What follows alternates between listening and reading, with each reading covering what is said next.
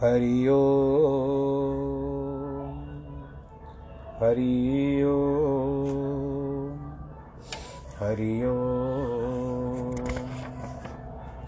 गुरुर्ब्रह्मा, गुरुर्विष्णु, गुरुर्देवो महेश्वरः, गुरुर्साक्षात् परब्रह्मः, तस्मै श्रीगुरवे नमः। विघ्नेश्वराय वरदाय सुरप्रियाय लम्बोदराय सकलाय जगद्दिताय, नागाननाय श्रुतियज्ञविभूषिताय गौरीसुताय गणनाथ नमो नमस्ते।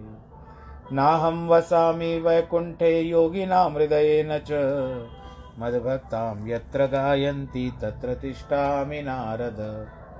जिस घर में हो आरती, चरण कमल चितलाय तहाँ हरि वासा करे, ज्योत अनंत जगाए। जहाँ भक्त कीर्तन करे, बहे प्रेम दरिया। तहाँ हरि श्रवण करे, सत्यलोक से आए। सब कुछ दीना अपने, भेंट करूँ क्या नाथ? नमस्कार की भेंट लो, जोड़ू मैं दोनों हाथ। जोड़ू मैं दोनों हाथ।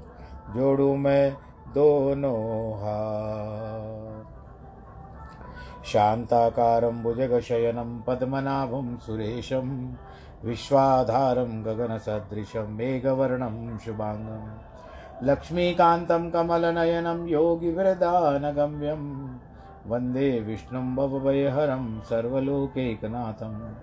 मङ्गलं भगवान् विष्णु, मङ्गलं गरुडध्वज। मङ्गलं पुण्डरीकाक्षमङ्गलाय स्तनोहरि सर्वमङ्गलमाङ्गल्ये शिवे सर्वार्थसाधिके। शरण्ये त्र्यम्बके गौरी, नारायणी नमोऽस्तु ते। नारायणी नमोऽस्तु ते।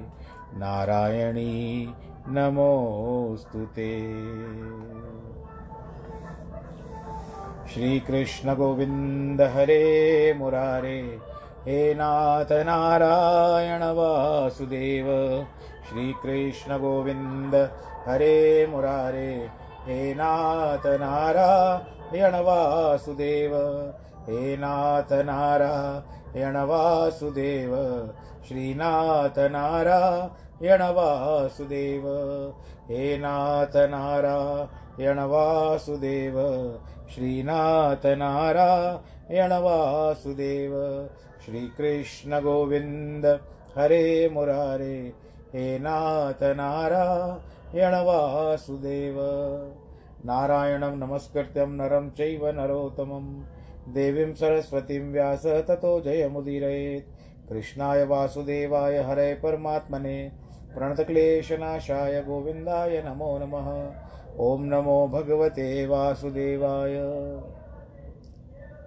प्रिय भगवत प्रेमियों सर्वप्रथम तो मैं आपको यह बात बता दूँ कि यहाँ पर पहली तारीख को वोटिंग है इलेक्शन है, जिसके कारण आपको बार बार बीच बीच में वो इलेक्शन के जो स्लोगन होते हैं या गीत होते हैं लाउड स्पीकर पर बजते हुए सुनाई देंगे।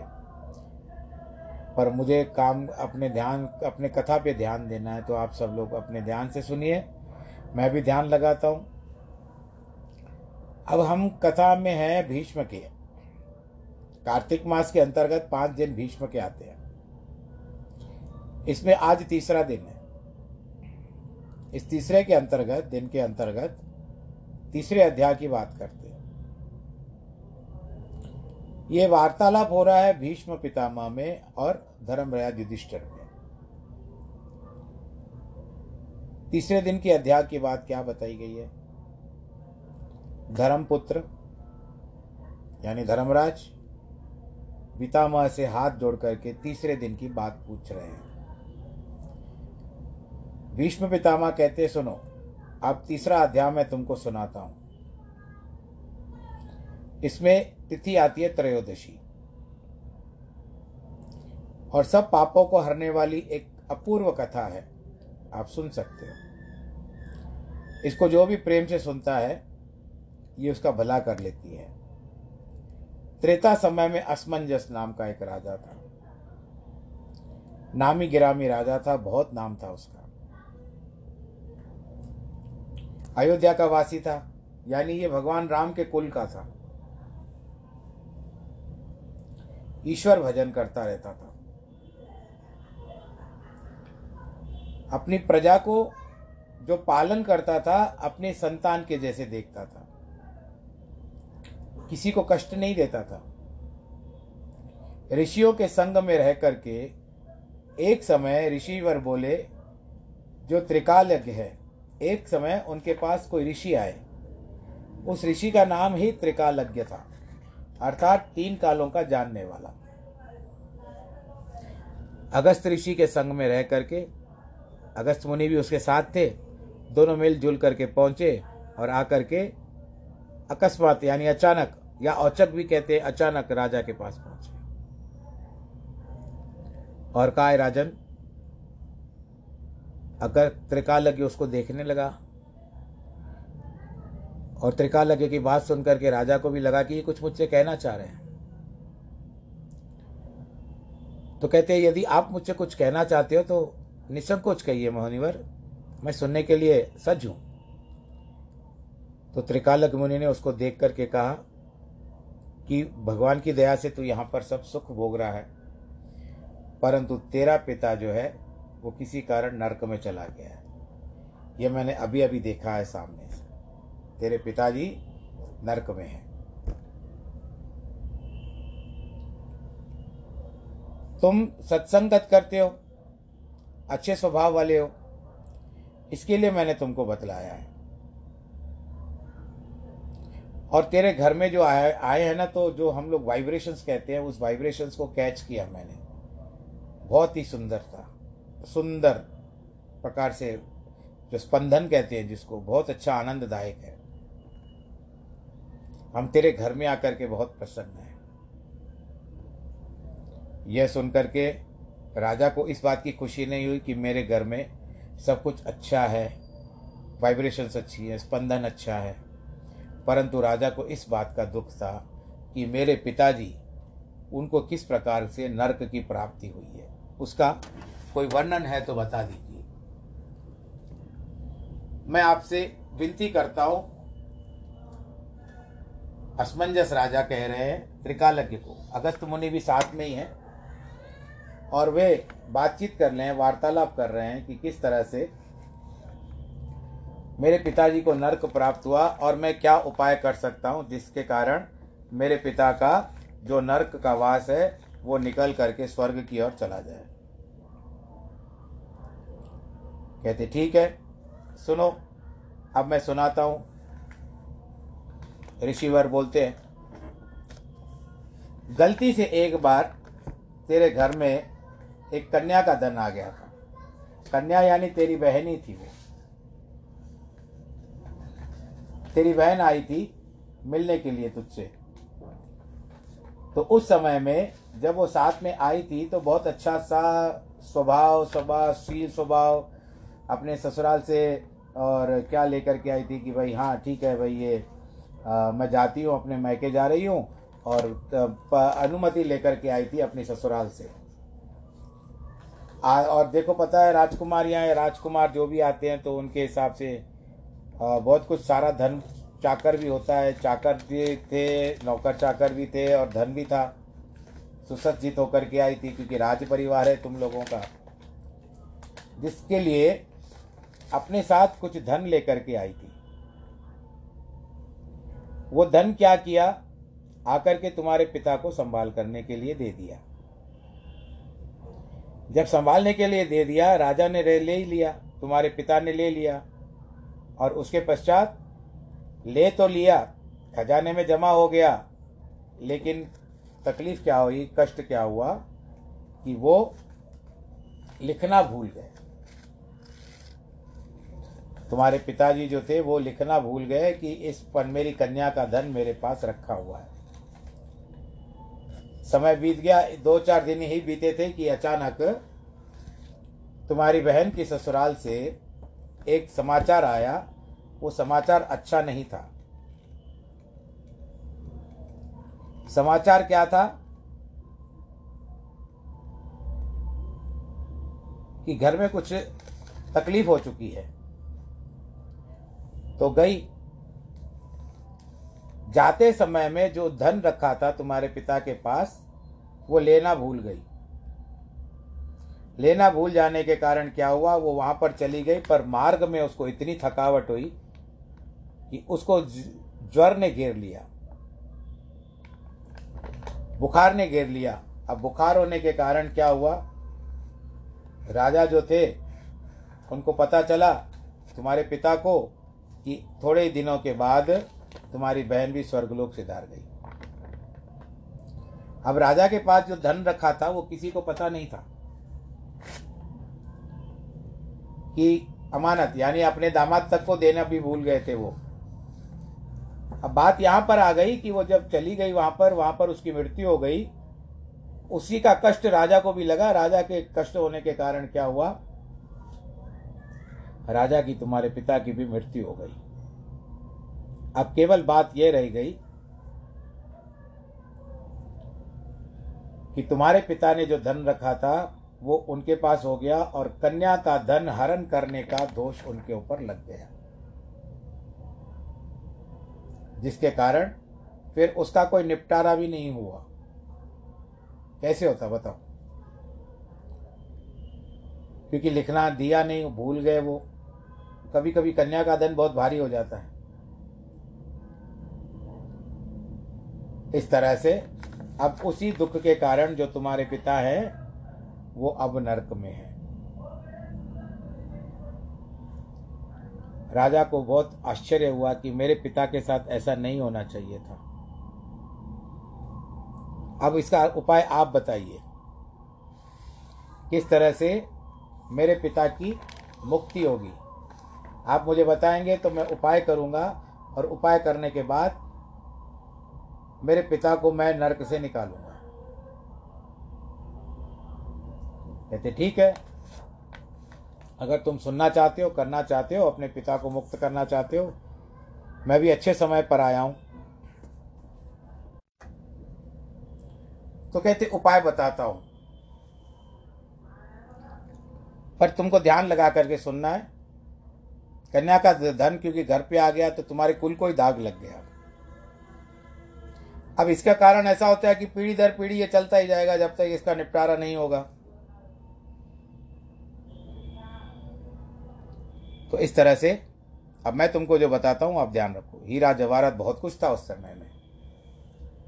अगर गिनती करके रख देता या किसी को भी पहुँचा देता तो दोष न लगता। आप दोष लग चुका है तो क्या करेंगे? उसका कोई उपाय बताते। आपको क्या करना है?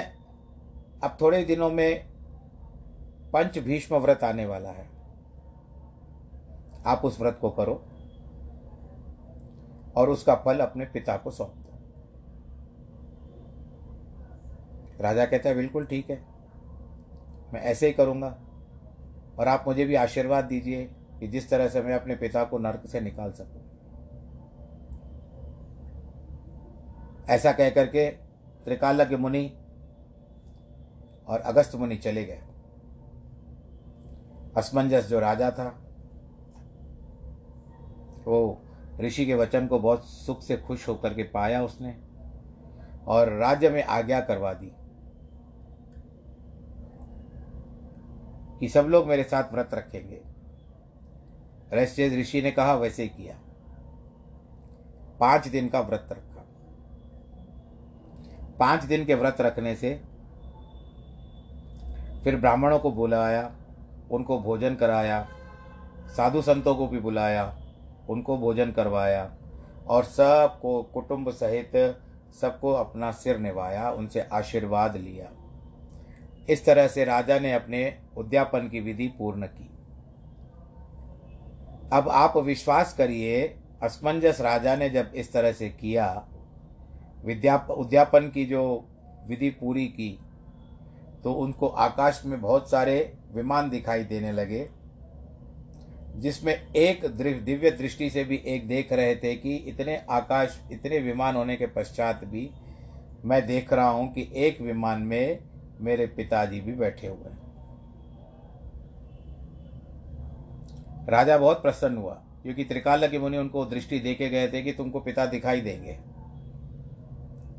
उनके पिता जो थे, असमंजस को आशीर्वाद देते हुए रास्ते, दूसरे रास्ते से जा रहे थे, यानी नरक से उनकी मुक्ति हो चुकी थी। और बहुत पुलकित थे, बहुत प्रसन्न थे अपने पुत्र के ऊपर। वो चले गए अपने द्वालोक को। नरक से निकल करके, निकल गए स्वर्गलोक को निकल गए। तो राजा को भी बहुत खुशी हुई, कहते, देखो, आज मैं भले मुझे ये जो मिला सौभाग्य प्राप्त हुआ, यदि त्रिकालज्ञ मुनि मेरे द्वार पर न आते, ना घर मेरे आते तो आज मेरे पिता की ये दुर्दशा वैसी के वैसे ही रहती। धन्य है अगस्त मुनि जो त्रिकालज्ञ मुनि को लेकर आए, और जिनके कारण आज ये संभव हो पाया कि मैंने अपने पिताश्री के लिए जो भी किया अच्छा ही किया। इस तरह से वो बहुत प्रसन्न होकर के सारी प्रजा के साथ बहुत प्रसन्न हुआ। तो कहते हैं कि इसमें जो पितरों के लिए कभी कभी कोई दोष हो जाता है ना, पर वो पितृ पूजा आपको करानी चाहिए कैसे भी। आपको पितृदोष नहीं रखना चाहिए, पर कभी ऐसा कुछ ऐसा लग भी जाता है तो आप इस व्रत को करके उससे निपटारा पा सकते हो, परंतु समर्थ जो हो सकते हैं उनको कराना बहुत आवश्यक ये मैं सज, परामर्श है, मेरे मेरा सुझाव है आपको कि इसको आप व्रत तो करना होता ही है, वो आप अलग करिए, पर पितृ पूजा जो भी होती है, वो समय के अनुसार आप करवा लीजिए कीजिए नहीं तो पितृदोष लगने की संभावनाएँ बढ़ जाती है और गत में कुछ ना कुछ अशांति फैल जाती है। और इस तरह से यदि व्रत को करेगा और व्रत करने के बाद क्या होता है कि तुरंत भगवान जी की कृपा हो सकती है और वैकुंठ भी मिल सकता है। सभी तीर्थों के दर्श का जो फल प्राप्त, जीव को प्राप्त होता है, जैसे तीर्थ होते गंगा, यमुना, नर्मदा, गोदावरी, कावेरी इत्यादि जो भी नदियाँ हैं, इन नदियों के दर्शन का जो फल प्राप्त होता है, वैसे कहा जाता है कि पंच भीष्म व्रत का फल भी हमको प्राप्त हो सकता है।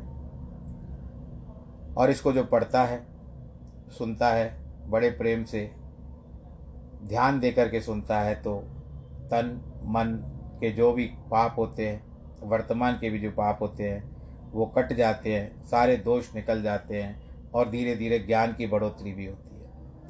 कभी कभी शास्त्रों में ऐसे ऐसे वर्णन आ जाते हैं कि जिनको सुनकर के मन प्रफुल्लित हो जाता है। कभी कभी शास्त्रों में ऐसी बातें होती है कि उसको हम अपने जीवन में उतारने की करते हैं। शास्त्र क्या है? ये ब्राह्मण का शस्त्र है। और उसमें इतनी धाराएँ हैं तलवार को तो शस्त्र को तो एक ही धार होती है।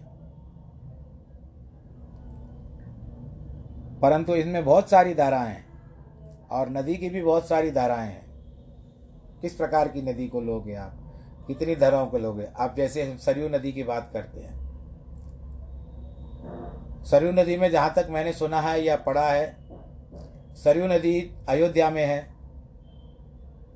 वहाँ पर गुरु वशिष्ठ जी जो थे, विश्वामित्र को उन्होंने कभी भी ब्रह्म ऋषि के नाम से नहीं बुलाया था। इसके लिए नहीं बुलाया था क्योंकि वो अभी तक समझते थे कि इसने प्रसिद्धि तो प्राप्त कर ली ब्रह्म ऋषि बनने की, परंतु अब तक वो उसके अनुसार नहीं हुआ है।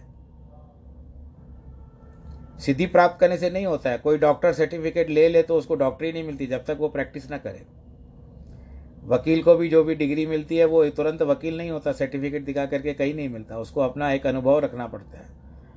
तो वशिष्ठ जी सदैव यही समझते थे कि इन्होंने ब्रह्म विशिष्ट की पदवी तो प्राप्त कर ली है, दंड प्राप्त कर लिया है। परंतु ये ब्रह्म ऋषि कहलाने योग नहीं है तो इसके लिए क्योंकि विश्वामित्र पूर्व, इससे पूर्व राज्य राजा थे, इसके लिए उन्होंने क्या किया? उसको राज ऋषि बुलाने लगे। आओ राज ऋषि कैसे हो? आओ राज ऋषि कैसे हो? ऐसा कह करके वशिष्ठ जी बुलाते थे उनको। वशिष्ठ को अच्छा नहीं विश्वामित्र को अच्छा नहीं लगता था। वो क्रोधी स्वभाव के थे क्योंकि क्षत्रिय वर्ण थे ना। राजा थे। इसके कारण राजा को अच्छा नहीं लगता था, उस ऋषि को अच्छा नहीं लगता था। भले अब ऋषि बन गया तो मुझे ब्रह्म ऋषि क्यों नहीं कहते? मेरी तो पदवी हो गई है। एक दिन तो क्रोध में आ गए कि उन्होंने ऐसा बताया जाता है कि सौ पुत्र वशिष्ठ के थे। सौ पुत्रों को मार डाला। विश्वामित्र ने, जिसके कारण वशिष्ठ को बहुत दुख हुआ। मोह में पड़ गए वशिष्ठ मुनि। कहते, पुत्रों की मृत्यु के बाद मैं क्या है जीवन जीऊं? ये मेरा जीवन अच्छा नहीं है। इसके लिए क्या किया? सरयू नदी के पास गए। और सरयू नदी में छलांग लगा दी। जब सरयू नदी में छलांग लगा दी, तब सरयू नदी कहती है कि इतने बड़े विश्व वशिष्ठ योग, वशिष्ठ ऋषि महर्षि कहो, ब्रह्म ऋषि, ये मेरे अंदर कूदते हैं तो मुझे ब्रह्म हत्या का पाप लगेगा। और मैं इनको कैसे डुबाऊं? इसके लिए क्या कर दिया? बट गई। सरयू नदी सौ धाराओं में बट गई, जिसके कारण उसका नाम उस दिन से शतदा हो गया। सौ धाराओं वाली। ऐसे कई नदियों के नाम और भी नदियों के नाम मैंने सुने हैं, मुझे तुरंत अभी याद नहीं आ रहे हैं। उनके नाम उनको भी शतदा नाम से कहा जाता है, परंतु सरयू नदी तो वास्तविकता में शतदा बन गई। सौ धाराओं में विभक्त हो गई, जिसके कारण पानी हल्का हो गया तो वशिष्ठ जी डूबे नहीं उसमें। बाद में विश्वामित्र को भी बहुत ग्लानी हुई, आकर के द्वार खटखटाया और क्षमा मांगी कि मुझसे बड़ी भूल हो गई। तब जाकर के वशिष्ठ ने उस दिन से उसको ब्रह्म ऋषि कहना आरंभ कर दिया। अभी आपने रामायण में देखा होगा, वशिष्ठ और विश्वामित्र कैसे आपस में वार्तालाप, जो सीरियल चला था दूरदर्शन पर थोड़े दिन पहले लॉकडाउन के समय में, आप सब लोगों ने देखा होगा किस तरह से आपस में दोनों मेलजोल करते हुए बातें करते हैं, अगर आपको याद हो तो। तो बाद में बहुत अच्छी जमने लगी दोनों की। परंतु उनके लिए वशिष्ठ मुनि को अपने सौ पुत्रों पुत्रों को न्योछावर करना पड़ा था। तो इसलिए अगर हमको हो सके तो जितना हो सके हम अच्छे कर्तव्य करें, अच्छे कर्म करें, किसी को, किसी का दिल न दुखाएँ, सबको आनंददायक रखें।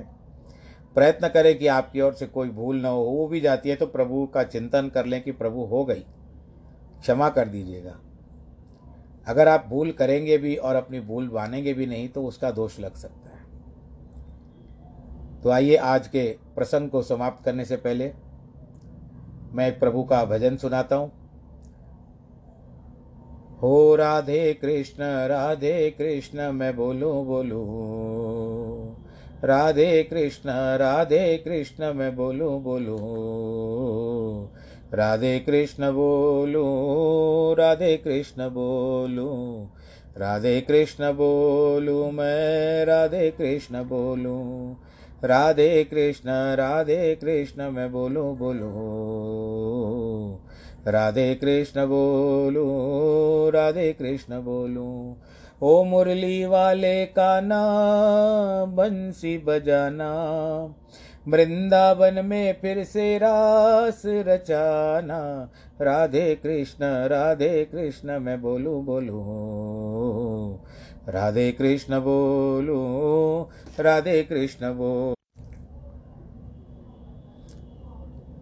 गिरधर नागर मीरा, तुझको यही पुकारे। गिरधर नागर मीरा, तुझको यही पुकारे। सूर के दोहे भी तेरी भक्ति सवारे। बन के मोहन ब्रज में आजा फिर से प्यारे। तेरे दर्श से हो जाए वारे न्यारे। ओ मुरली वाले का ना बंसी बजाना। वृंदावन में फिर से रास रचाना। राधे कृष्ण राधे कृष्ण, बोलू बोलू। राधे कृष्ण बोलू, राधे कृष्ण बोलू। राधा तेरी प्यारी, वो है जग से न्यारी। ऐसा ही बस प्रेम जगा दे तू बनवारी। तेरे बिना लगती अधूरी दुनिया सारी। कर दे दया सब पे मेरे बांके बिहारी। ओ मुरली वाले का ना बंसी बजाना। वृंदावन में फिर से रास रचाना। राधे कृष्ण राधे कृष्ण, मैं बोलू बोलू। राधे कृष्ण बोलू, राधे कृष्ण बोलू। राधे कृष्ण बोलू, राधे कृष्ण बोलू। राधे कृष्ण बोलू, मैं राधे कृष्ण बोलूँ। बोल, कृष्ण कन्हैया, लाल की जय। अपना ध्यान रखिएगा, जिनका विवाह वैवाहिक वर्षगांठ है अथवा जन्मदिन है उनको बहुत बहुत बधाई। इस समय में आप, क्या कहते हैं कि सामाजिक दूरी रखना सैनिटाइज़र का प्रयोग करें मास्क ज़रूर धारण करें और भीड़ भाड़ के इलाकों से बचें। ईश्वर आपको सुरक्षित रखे आपके परिवार को सुरक्षित रखे। किसी कारणवश आज चार मिनट पहले ही प्रसंग को विश्राम दे रहा हूँ। सर्वे भवंतु सुखिन सर्वे संतु निरामया सर्वे भद्राणी पश्यंतु माँ कश्चित दुख भाग भवेद नमो नारायण